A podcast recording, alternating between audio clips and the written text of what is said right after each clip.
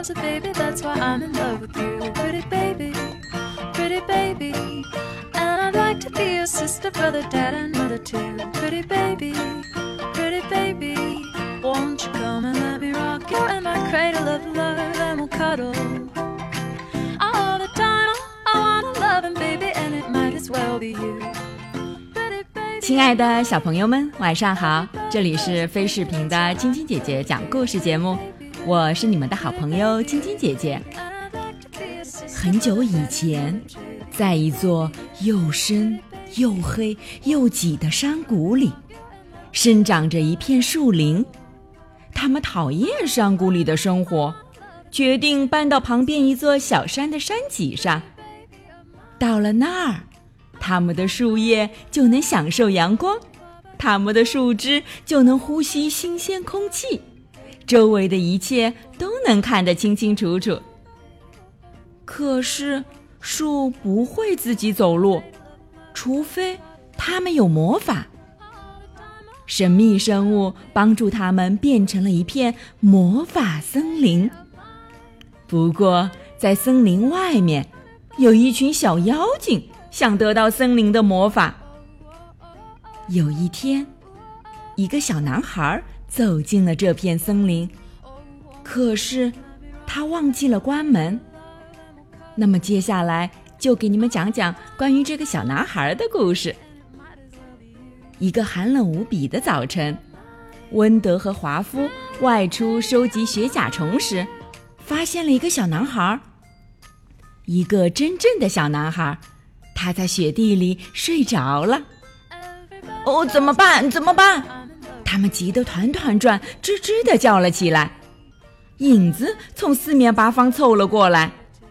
独角兽、啄木鸟和蜜蜂精灵出现了，猫头鹰和喜鹊也从弯曲的树枝上跳了下来，一些长得奇怪极了的动物也围了过来，甚至那些大树也探着身子，好看个仔细。又高大又温柔，膝盖毛茸茸的考斯利先说话了：“我们该拿它怎么办？”独角兽向前走了几步。我们有危险！这个小男孩能进来，其他人也能进来。温德和华夫又急得跳来跳去。哦，太冷了，太冷了！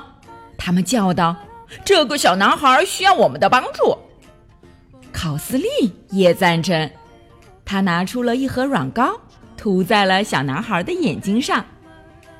慢慢的。他醒了，大家问了他很多问题，可他什么也不记得，甚至连自己的名字都想不起来。大家把自己的本领都交给了小男孩，他把一些药水和特别的汤混在一块儿，就做成了他最爱的蠕虫果汁。他学习魔法也很快，最擅长的就是蜗牛贴贴。可是，小男孩的皮肤像雪一样白，像冰一样冷。不管他碰到什么，不一会儿那东西就会变成冰块。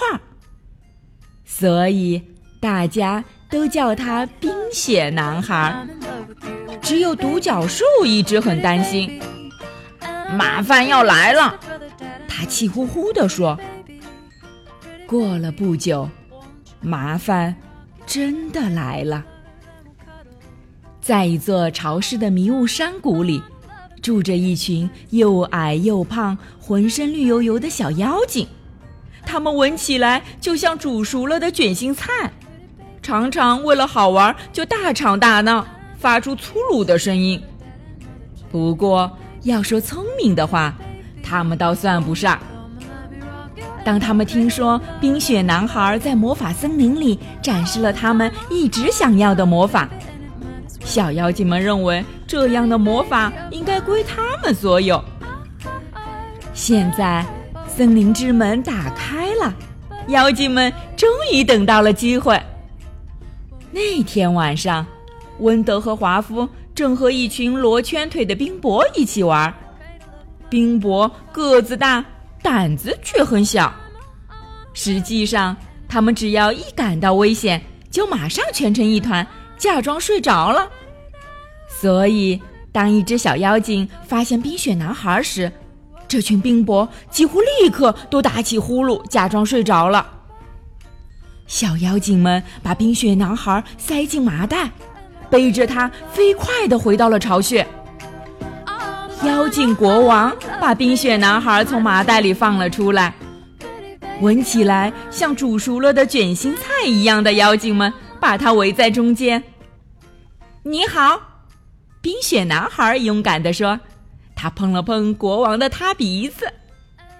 嗯嗯，国王尖叫起来，他的鼻子结冰了。我们要魔法！妖精们齐声叫道：“我来喊！”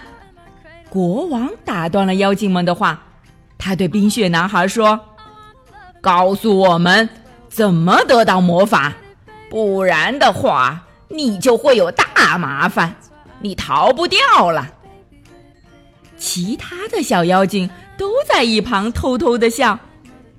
这很容易呀，冰雪男孩说：“每天晚上，太阳都会到森林里的湖边去睡觉，它充满了魔法。”而且很容易就能抓住。哦，小妖精们心动了。不过，要是我带你们抓住了太阳，你们得向我保证，不再踏进森林半步。冰雪男孩说：“嗯，这个当然。”小妖精们咯咯笑了起来，他们互相推了对方一下。我们保证。冰雪男孩知道他们在撒谎，不过他已经有了一个主意。妖精们跟着冰雪男孩来到了湖边，他们兴奋极了。首先，你们要绕着湖围成一个圆圈。冰雪男孩说：“现在朝湖里看，告诉我你们看到了什么。”妖精们目不转睛地盯着湖面，什么也没有。突然。一个特别爱思考的小妖精跳起来叫道：“水！”不对，冰雪男孩说着，指向月亮在水里的倒影。看，那就是太阳。他将手伸进水里，一层薄薄的冰霜凝结在湖面上，闪闪发亮。妖精们全都睁大了双眼，看得目瞪口呆。不一会儿。水面就结成了一大块冰，妖精们很高兴，他们一起高举着冰太阳走出了森林。他们甚至连谢谢都没说一声。可是，当他们来到石塔的时候，冰块融化了，太阳也不见了，只剩下他们湿漉漉的双手还举着。我们被骗了。妖精国王咆哮着说：“妖精们个个都很生气，他们回去找冰雪男孩算账。冰雪男孩已经用他最擅长的魔法——蜗牛贴贴，把水洼变成了冰洼。这时，他听到了妖精们愤怒的声音：“抓住冰雪男孩！”不过，妖精们刚一碰到冰蛙，就被冻住了。短短的几分钟，到处都是冰冻小妖精。冰雪男孩跳到这群冰冻小妖精面前，给他们加上一朵又一朵冰冻向日葵。这个给你，他笑着说：“这就是你们的太阳。这些向日葵会让你们慢慢暖和起来，然后你们就自由了。这是你们今晚能看到的唯一一个魔法。妖精们除了瞪眼和咬牙。”什么也做不了。温德和华夫一路冲到了冰雪男孩面前，再也没有妖精了，再也没有妖精了！他们高兴地唱起来。我们必须马上庆祝一下，独角兽说。他知道了冰雪男孩有多么的勇敢，每个人都高兴地欢呼起来。